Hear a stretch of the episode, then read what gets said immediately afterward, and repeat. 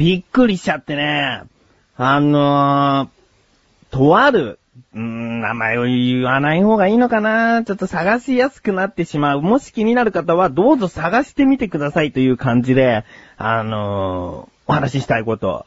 あのね、とあるプロ野球選手のブログに、うちの兄が、これなんか、ピースなんかしちゃってさ、出てんだよね。うーん、びっくりしちゃって、その、その父親から、ちょっとそのブログを見てみろって言われて、見たらさ、そのプロ野球選手とさ、その、もう一人、その、兄の働いているお店の店長と、兄が、その、ピースして映ってんだよね。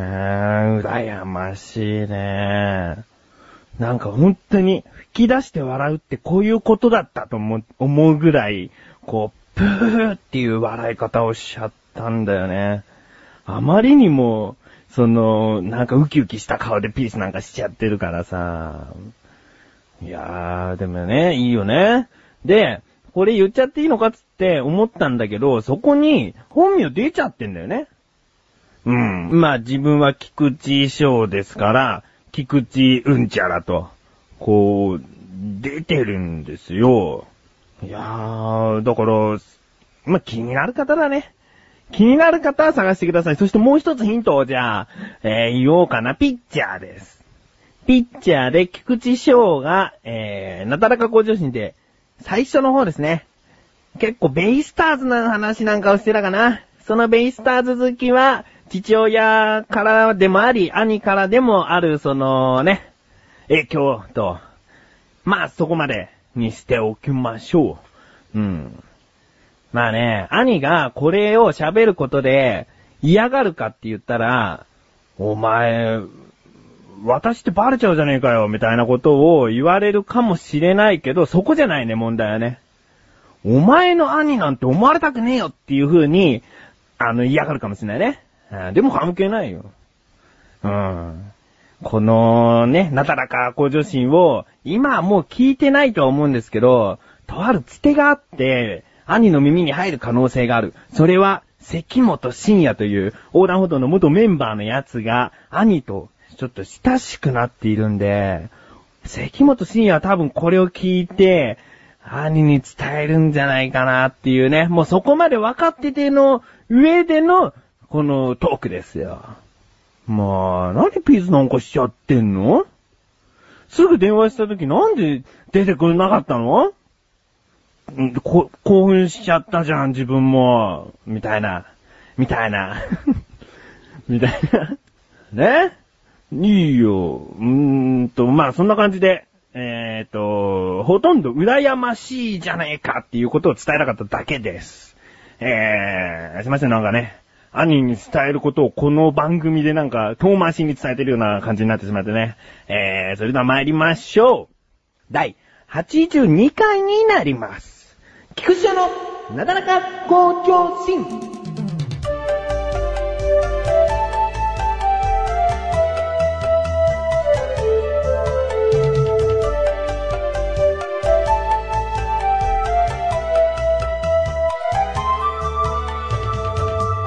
はい、ということで、前に、そのね、お好み焼きが無性に食べたくなってね。うん。で、自分は大阪のお好み焼き屋さんは、あの、ちょこっと行ったことがあるんで、本場とはこういう味かっていうのは、ま自分の中では分かってるつもりなんです。うん。だから、その、こっちの方で売ってる屋台とかのお好み焼きだと、まあ納得いかないし、まあ、それはそれで美味しいんですけどね。むしろそっちのお好み焼きが食べたいと思う時もあるんですけども、大体はやっぱり本場の大阪のお好み焼きを食べちゃってるから、やっぱりそっちが食べたいなって思っちゃって、で、自分で作ろうと思って、で、まず、お好み焼きの粉を、ね、そこでもう妥協しちゃってるような感じだけど、いや違う。お好み焼きの粉を買って、後ろに書いてある説明書の通りに作るわけがない。ね、そんなのと同じように作ったら、そんなのと同じようなものを食べてる人と同じものを食べることになるじゃないですか。ねえなんかムカつくこと言ってるね。えーだけど、ね、どっかしらオリジナリティを出さないと、なんかね、せっかくだから嫌なんですよ。うん。人が作ってくれる分にはマニュアル通りに作ったものでもいいんですけど、自分が作るならば、一手間、加えたい。そして、その水をね、200cc 加えるっていうのがあるんですけども、そこは自分は 150cc にしました。そして、えー、山芋の粉が入ってるどうたらこうたらって、そのお好み焼きの袋には書いてあるんですけども、生の山芋をすりおろして、それを加えました。それが、ほんのわずかな水分にもなるから、と思ってそうしました。そのね、とにかく、こっちのお好み焼きと向こうのお好み焼きの大きな違いっていうのは、まあ、自分も含め、小高祐介もちょっと気づいてるみたいなんですけれども、こっち、関東の方はちょっと水っぽい。大阪のお好み焼きの、その、なんていうんですかね、生地というか、それは結構粘り気がある。うん。その粘り気があるからこそ、ふっくら焼けるっていう、その、生地を鉄板の上に引いた時に伸びていかないんですね。その粘り気が強いと。だから水も少なめにして山芋をさらに加えることで、相当な、まあ相当なっつってもかき混ぜられるけど、もう硬い。硬い生地ができて、そこに、だいたい生地の3倍の量の刻んだキャベツを入れました。うん。それがね、またね、硬くなるんですね。で、3倍ものキャベツを入れて、混ざるのかってところですよね。それが混ざるんですよ。よくよくこうずーっと混ぜてると、均等にキャベツと生地が混ざり合う。そこで自分の、えーあ、そうだ、あと揚げ玉をね、揚げ玉入れて。で、とりあえず、なんつうんだろうな、イカとか、そのエビとかね、入れりゃ美味しいのはわかるけど、そこは、なんていうんですかね、贅沢できないというか、うん。シンプルに最低限お好み焼きっていう風になればいいかなと思って、キャベツだけ。そして別に豚肉を、こう、炒めてたんですね。うん。豚バラをちょっと小さめに切って炒めて、それを最後にキャベツの種の中に入れて、また軽く混ぜる。うん。自分のね、自分の、その根拠のない、ただの感覚なんですけれども、その豚の油を、その、中に入れちゃうんですね、生地の中に。そうすると、多少やっぱジューシーさが出るんじゃないかと思って、豚を炒めた油ごともう生地の中に入れてよく混ぜます。自分の場合。うん。よく薄くね、豚肉を焼いてその上に生地を乗っけて裏返しにしてってやるときもあるんだけど、自分はね、何回かそのやり方をして、最後に切るときに、結局豚肉が切りづらいなっていうところにたどり着いたんで、だからもう刻んで、炒めて刻んだものを生地に入れてしまおうと。うん。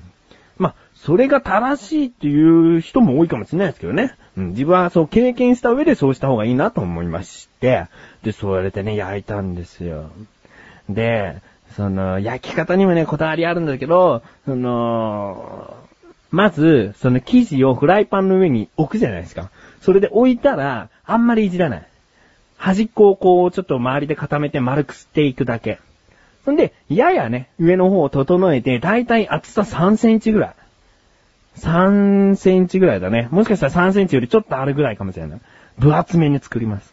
そして、その、ホットケーキの容量で、プツプツこう、穴が開いてきたら、その生地に穴が開いてきたら裏返す。うん。その時ね、家庭用のフライパンだとね、弱火がいいみたいね。最初強火にしたら、なんかすぐ焦げ臭い匂いがしてきそうな感じがしたから、やめて、弱火にしました。それでじっくり焼くのがいいみたいですね。うん。で、裏返しにして、自分は一切上から押さえつけない。うん。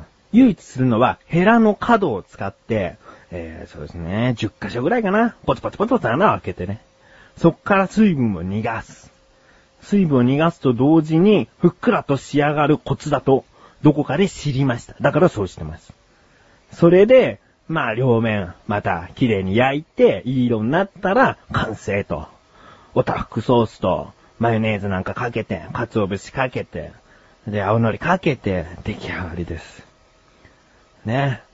完成されたものも、2センチ以上は間違いなくありますね。やっぱり3センチぐらいの厚さのお好み焼きができます。うん。ボリューミーだったね、本当に。本当にボリューミーだったな。フライパンの大きさのまんま作ったのが3センチだから1枚食べたら自分はお腹いっぱいになるぐらいでしたね。うーん。でも美味しかったなぁふんわりと仕上がっててね、キャベツがもうすんごい入ってるから、なんか体にもいいような気がしてね。で、それをね、あの、作りすぎちゃったというか、お好み焼きの粉を余らせたくなかったんですね。で、作ったんです。で、その1枚で自分がお腹いっぱいになるお好み焼きが合計6枚。まあ、1枚自分が食べて、嫁が半分食べて、そのもう半分は、その次の日に食べるっていうんで、余りが4枚。うん。それで、自分もね、なんだかんだ2枚ぐらい次の日食べようかなと。うん、それは夜だけじゃなく朝も食べて夜も食べようかなと。うん、思ってたんで2枚はいいな。じゃ、もう2枚どうしようかな。で、実家に、その、お裾分けじゃないけど、持っていこうと思って。うん。それで、お好み焼きを持ってったんですね。うーん、一つ気になるのがね、こんだけお好み焼きについてこれ喋ってんのに、お好み焼きの感想が一切ない。美味しかった、んはもちろん、美味しくなかったもない。そんなになんか印象に残らないお好み焼きを作ったのかと、ちょっと悔しい思いですけども、お好み焼きはこだわってます。はぁ、このお茶いい味出してますね。そうですね。渋さ、甘さ、苦さ、絶妙なバランスですね。この味、私たちの番組で出せませんかね？出せませんよ。出しましょうよ。はい、小高のお茶の味、ぜひお聞きください。いい味出したい。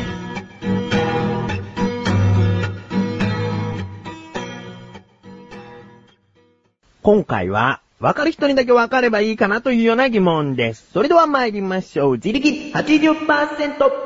このコーナーでは日常にある様々な疑問や質問に対して自分で調べ、自分で解決していくコーナーでもあり、リスナーの方からのご相談やお悩み解決していくというコーナーです。今回はちょっと本当にね、早め早めに、えーやっていきたいと思います。えー自分はね、たまにですね、本当にたまに稀にですね、あのーパチンコなんぞをやるんですけれども、そこで疑問。潜伏確変って何？ということですね。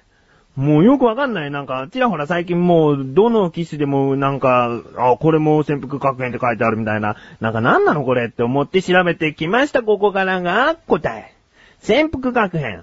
えー機種によっては、確変に当選しても告知されないものがある。そういった確変を潜伏確変とか、えー隠れ確変とか、えー確変非通知型などと呼ばれるそうですね。この確変に当選した場合、確変大当たりなのか通常大当たりなのか区別できないようになっている。えー機種によっては、なんかどこかを見れば、あ、これは確変に入ったっていうのがわかるみたいなんですよね。うーん、だから雑誌の攻略法とかなんかそういうのを見てれば、わかる人はわかることなのかもしれない。うん。えー今回は、えーこんなことを調べてみました。わからないよっていう人は、えーごめんなさい。今回は自分からの、え疑問でした。もっとわかりやすい疑問にしてくれよという方、日常に関する様々な疑問や質問に対して自分が調べてまいりますので、投稿方面よりなだらか向上心を選択して、どしどしとご投稿ください。以上、自力80%でした。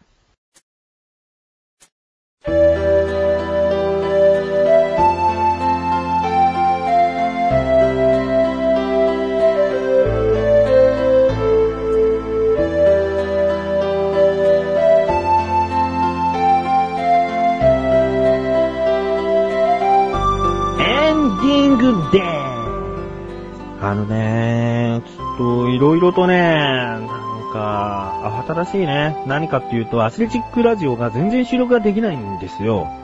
うーん、吉沢子、赤月鈴の体調がとても悪くて、その、収録ができない。